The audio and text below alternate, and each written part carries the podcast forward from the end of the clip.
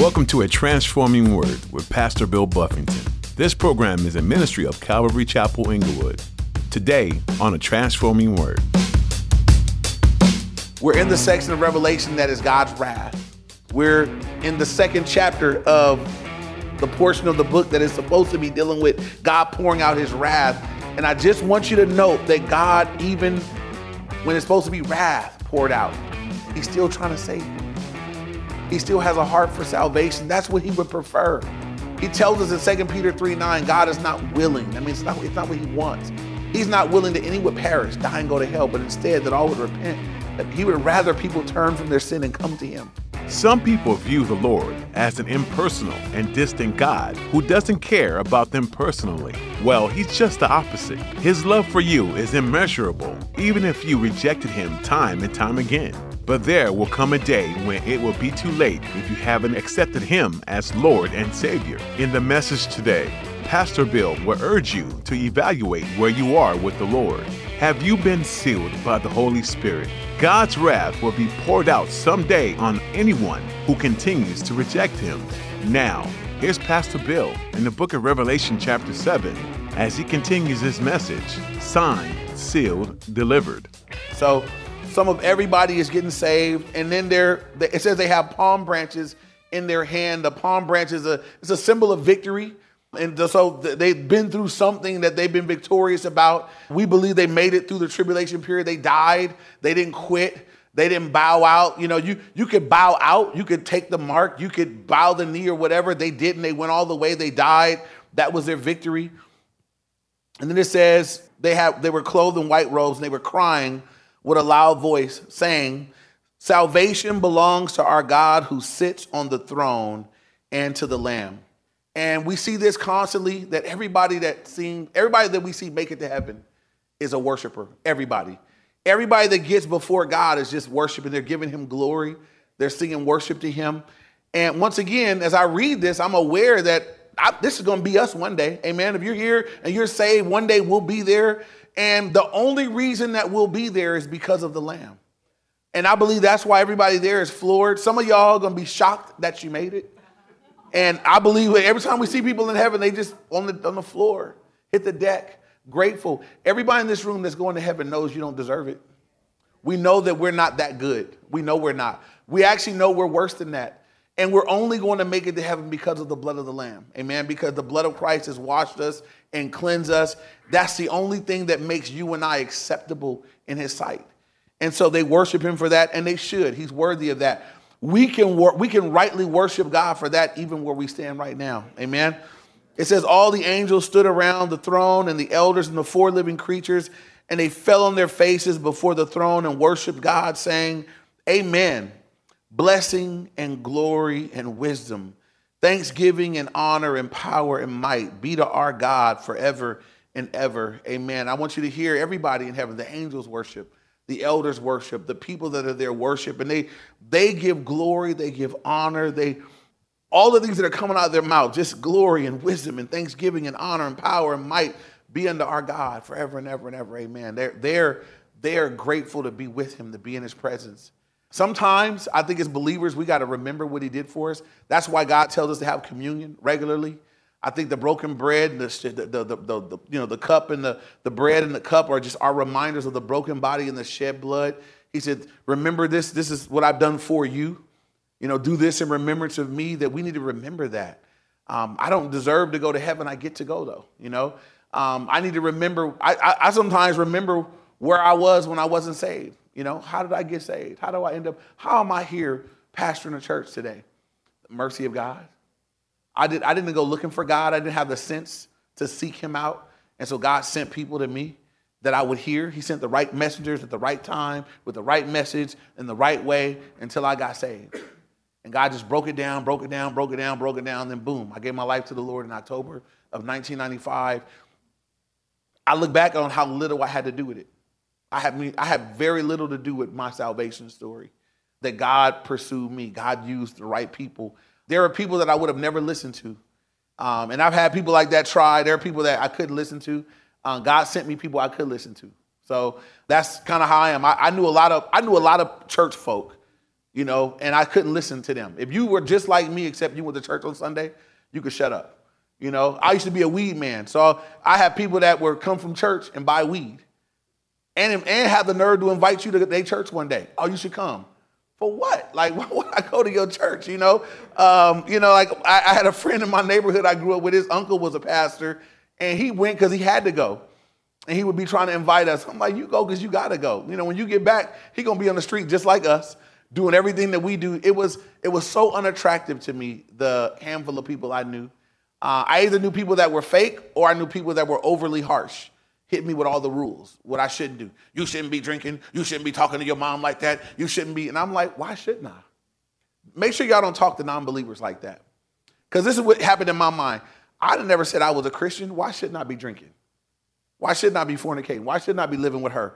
Why shouldn't I be? Why shouldn't I? I'm not under any of your rules. And so when they would put their rules on me, I would just resent that. You know, I had an uncle that tried that with me. And, um, and I hated him for it. I was like, man, when I saw him, he couldn't say nothing to me. Don't say nothing to me. But what God did for me was save one of my buddies that grew up with me in my neighborhood.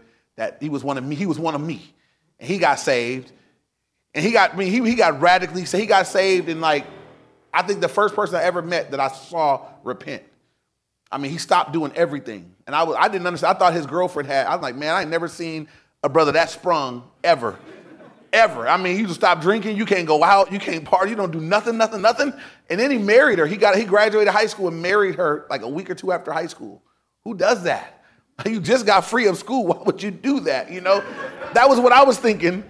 But he married her and he's walking with the Lord and as I'm lost as I can be, shacked up with a girl, selling weed out the back, doing credit card scam. Who moves in my apartment building right upstairs? My boy and his wife. I mean, literally right upstairs from me, they move in. And and that's who the Lord used. And I remember watching his life and seeing that, you know, he was he I couldn't throw his life in his face because he had made a 180 and he was living it. And uh, I praise God for that. And now I realize that I need to be that for somebody right? You and I need to be, everybody know there's enough bad example Christians out there.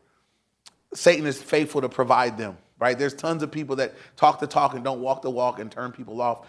So we just need to be, I can't do anything about that. I can't do anything about the fakes, but I need to make sure I, am not one of them. We need to make sure that we're some people that are, we're, we're, we're walking the walk and talking the talk. We can share with people. Um, people need to see a real example, a real witness. Amen. And that's what a witness is. A witness is not just words. Sometimes your witness is in what you do. Some people, sometimes people have watched you long before they listen to you. Everybody here got neighbors. They're watching. Your neighbors are watching you. Uh, you mean you don't know what they're watching. They're watching you and they're listening. You know, I remember my buddy when he was sharing with me, I used to try, I, try to listen for stuff. I tried to pick him apart. I was looking for a flaw. I tried to offer him. He came down. I, I knew I knew what he used to drink. So I bring out a drink. He was just don't drink. Come on, man, you drink sometimes. Something, you know, like not a whole 40, here's a, a tall can. Take that. You know, like wouldn't budge, you know. I tried to invite him out to stuff before he got married, you know, where there were girls and women, stuff that he used to would have went to, and he was like, bro, I'm cool. I'm like, what's wrong? And I, that's why I didn't understand salvation. I thought you are some kind of whipped for a young fella, man. But uh, but but that witness and that consistent life, when he spoke, his words had power his words had impact. I didn't have a, I didn't have something to throw in his face and say, man, get out of here, you do that, you know? And I, I realized how powerful that was, how helpful that was for me when I was lost. And so may we be that to the people in our lives. Everybody here got neighbors and friends and relatives that need to see what it looks like when somebody really follows Jesus.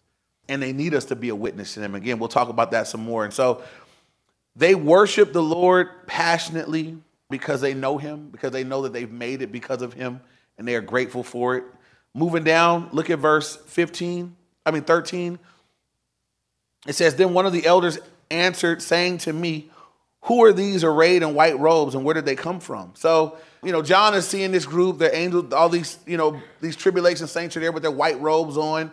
And one of the elders asks John, Hey, who are they? And where did they come from?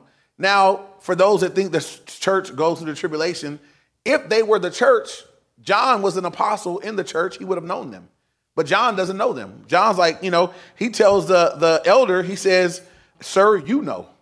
That's uh that's cold for I don't know, you know. So As, uh, I, I, as a, if your parents ask, you know, if people ask you rhetorical questions and you know, you know they know the answer. I don't suggest that kids tell your mom that, you know, mom, you know, tell your mom you know, and she go upside your head and you be in here asking me about it. But essentially, John is saying, look, I don't know, you know. So he, he throws it back to the elder, and the elder tells him who these are. He says, these are those, these are the ones who come out of the great tribulation and washed their robes and made them white in the blood of the Lamb.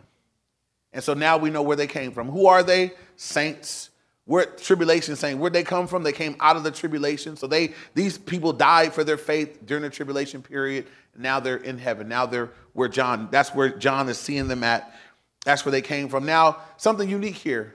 He made their robes white in the blood of the Lamb. That that that doesn't work any other way, right?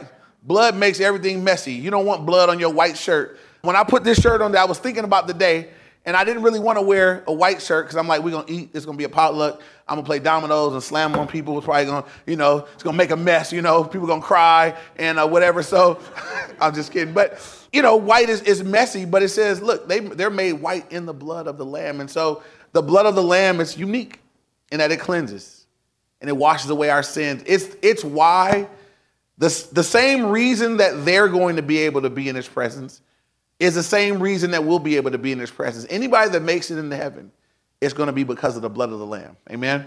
This error, that error, every error, it'll be because of the blood of the Lamb. There is no other way.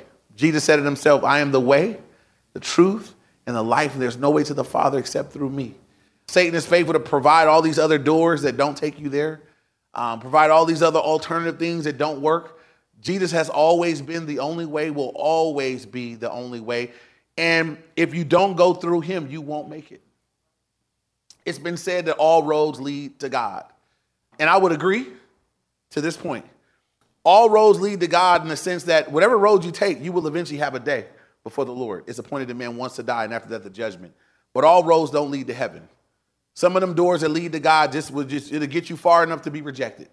So if you've gone through any other door except Jesus, you'll have a day of judgment. You'll have a day where you stand before the Lord. You'll have a day where you are judged, and you'll be judged for having rejected Jesus, and you will not go to heaven.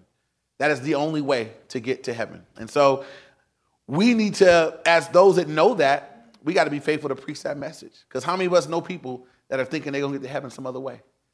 Um, that's my favorite question to ask people that, that if I get to have a spiritual conversation with somebody that I don't believe is saved, I'm like, tell me, you know, why do you think you're going to heaven? Why would you go to heaven? And everybody's got everybody. Everybody think if, if they believe in heaven, they think they're going. And you be everybody I know that they just make it up as they go. How do you why why do you think you're going to go to heaven? I'm a good person. Okay, so where do you get that from? Who told you that good people go? Who told you was a good person? What's the measuring? You know, how do you measure out what's good? You know, I mean, you just start walking them through it. How how do you determine that you are a good person? I'm a good person. I mean, I'm not a murderer, rapist, something like that. You know, people just put the bar really, really, really low, you know? And, um, you know, that becomes, I believe, the job of the Christian is to help them to see that maybe not as good as you think you are, you know? Because to be good enough to go to heaven, you got to be perfect. Only, only one that was ever perfect is Jesus. Amen? So we need to be getting our witness on. We need to be engaging people and sharing with them, having those conversations, but our lives need to be on point too. The last thing we need in these days in which we're living is some bad examples with big mouths. And I found that sometimes the people that live the worst talk the most, and the people that are living right are shy and bashful, and Satan's kind of silenced them. I believe that God wants people that are living right and sharing it with people and, and, and, and doing our part to put the gospel out there and put it before people that they might hear it. I can't tell you guys how many people were elated after I got saved celebrated. Oh, praise the Lord. That had never bothered to witness to me. And I was like, don't celebrate. And I was mad. I was like, I had an aunt that I was, I found out served in church. And I'm like, why didn't you never, why didn't you ever say something to me? I asked her. And um, she said, you know how you were. And I had people give me answers like. I had some friends that I went to school with that I found out had been Christians the whole time we were in school. All that time, I'm like, how come you never said nothing to me? And it was the same thing. Oh, you know, you, you were just, you know, you were like this. You were like that. I'm like, so that means you don't tell me you, you just I just get to go to hell because I'm like that. Like that's that's messed up, you know.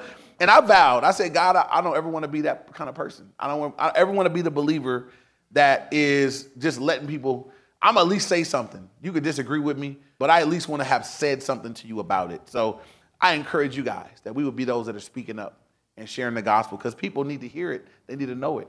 Amen.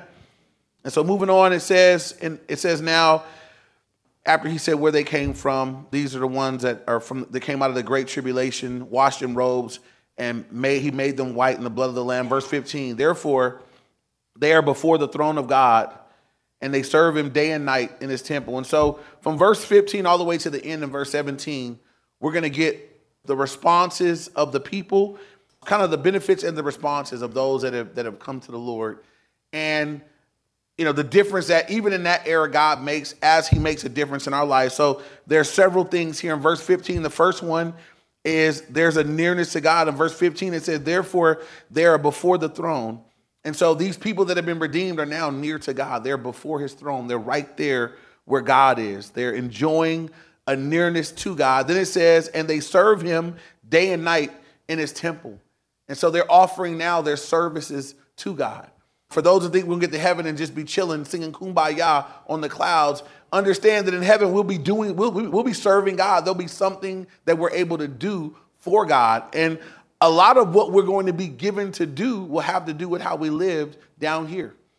Um, but they're serving God day and night. They're serving God. So they're offering service to God. Then it says, and he who sits on the throne will dwell among them. They're going to enjoy fellowship with God. God is going to be dwelling among them. They're going to have intimate fellowship with the Lord. Verse 16, they shall neither hunger anymore nor thirst anymore. Again, they're coming out of the tribulation period where they were hungry, they couldn't buy or sell, they were thirsty, they were struggling, they were going through it. Now they're not going to hunger or thirst anymore. They're going to enjoy satisfaction from God. God is going to be meeting every need. They're no longer going to be in that situation. Then it says, The sun shall not strike them, nor any heat. Um, and so they're going to enjoy protection from God during this time. Verse 17 For the Lamb who is in the midst of the throne will shepherd them and lead them to the li- living fountains of water. So God is going to provide, they're going to have guidance from God. So whatever it was like for them during this tribulation period, now they're with God. They, they have they have nearness to God. They have they give service to God. They have fellowship with God, satisfaction from God, protection from God, guidance from God. Lastly, it says, and God will wipe away every tear from their eyes. They're going to have comfort from God all that they've been through, all the difficult things, all the tears, God said, that's all going to be over with now. It's going to wipe away every tear. Some of the things that I, I, when I think of heaven, I think of, you know, those that have gone, that I know of that have gone to be with the Lord. I like to rehearse all the verses that talk about what it's going to be like. And so even if I miss them, I can rejoice in their reality now. And so I know that those that are with the Lord, there's no pain, there's no sorrow, there's no suffering. Um, I know that in his presence is fullness of joy. At his right hand are pleasures forevermore. I know that nobody that makes it into God's presence wants to come back here. Uh, if I died and went to heaven, bad as people might miss me and my family, if y'all prayed me back, I probably wouldn't be. I probably wouldn't make it up there again. You know, I'd be so mad. You know, like, like, like. I mean, just to get there where there's no sorrow, no suffering. I remember my mom died, and I was these these verses were ministering to me, and I'm I had all of her paperwork and stuff, and my mom had some bills and some medical stuff, and I'm like, I'm looking at all this stuff that's coming in. I'm like, she she don't have, she never have another bill. Like whatever stress this used to be, you know, it's over with. You know, there'll never be another bill. There'll never be another payment. There'll never be another payment plan. I was going through all her payment plans with this thing and that thing. It's a wrap. No sorrow, no suffering, no concern, just with the Lord. And so that's the reality for us. That's that's what we have to look forward to during the tribulation period. This is what happens here. And as we wrap this up, this is what I think is significant in the chapter. We're in the section of Revelation that is God's wrath. We're in the second chapter of the portion of the book that is supposed to be dealing with God pouring out his wrath. And I just want you to note that God, even when it's supposed to be wrath poured out, he's still trying to save people.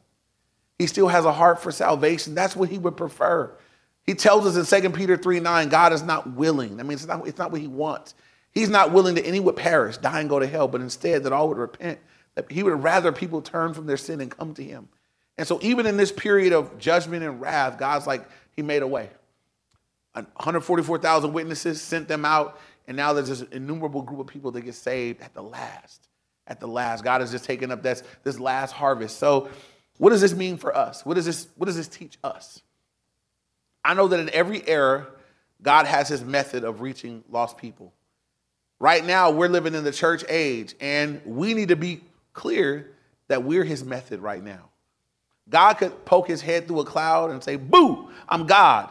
Believe me. You know, he could do that, right? That's not what he chose to do. God says, The way I want it done, I want those that have benefited through being saved to now be the spokespeople to tell other people how to be saved. That's how he set it up. That's how he wants it. We're going to close with a verse in Second Corinthians. I want everybody to look at it with me. Second Corinthians 5:20.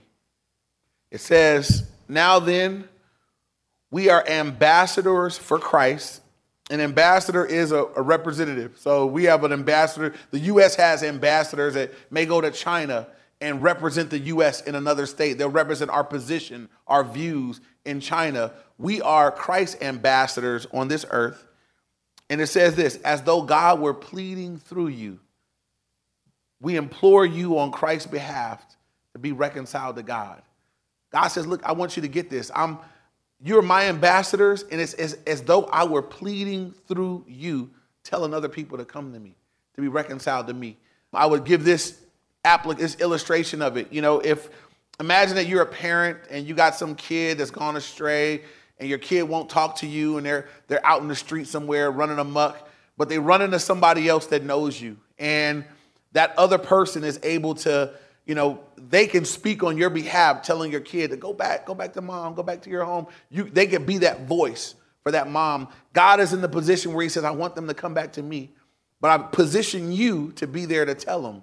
And it's as though you were pleading with them, telling them, be reconciled to God, come back. That's the position of us. That's for those of us that are saved. God says, I want to speak through you. And, and we're pleading with people, we're sharing with people, we're having the conversations, we're answering the questions. We're it's it's difficult. Anybody here that witnesses it's difficult, it's laborious. You know why? Because there's a spiritual warfare involved. And and it could, you know, there's so many reasons why people don't share, but there are no good reasons why people don't share. God says, look, you're you're you're, you're all I got. You are my ambassador. So I'm encouraging you guys. I can't make you guys go witness this week. I wish I could make everybody, give everybody an assignment, everybody go do their assignment, but I know that I can't make anybody do that. But I'm encouraging you. I'm asking you, I'm challenging you. I'm saying, could, could, could you let the Lord have his way? What if, what if everybody here went home and witnessed? What if we all went and witnessed to a person?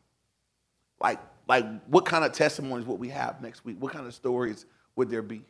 And then and we, none of us are limited to one person. I know a gang of people that need to be talked to. So I'm, I'm encouraging you guys, if you're here and you're saved, then you can rejoice and sing these songs.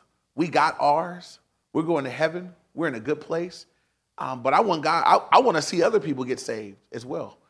I want to see some, I want to see people that don't know the Lord come to know the Lord because we were faithful to witness. We were faithful to share.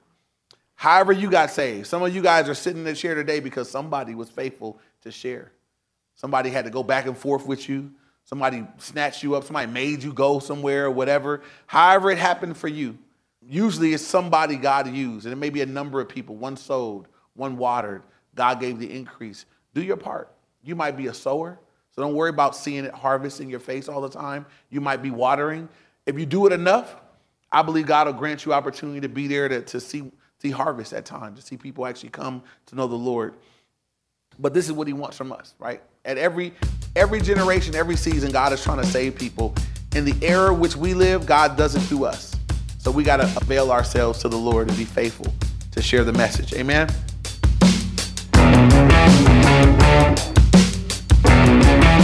The book of Revelation lays out many things that will happen in the future. It can be unsettling to read about some of the things that are within the pages of this prophetic book. But God wants your heart to be at peace with what He'll bring to pass. Like in most stories, there's a great battle, and then good overcomes evil. This is a great story of all time, and we get to experience it with a loving but just God. So rather than disregarding this book as a bunch of strange imagery that seems nonsensical, be empowered reading this book, knowing that God's in control and that He'll win.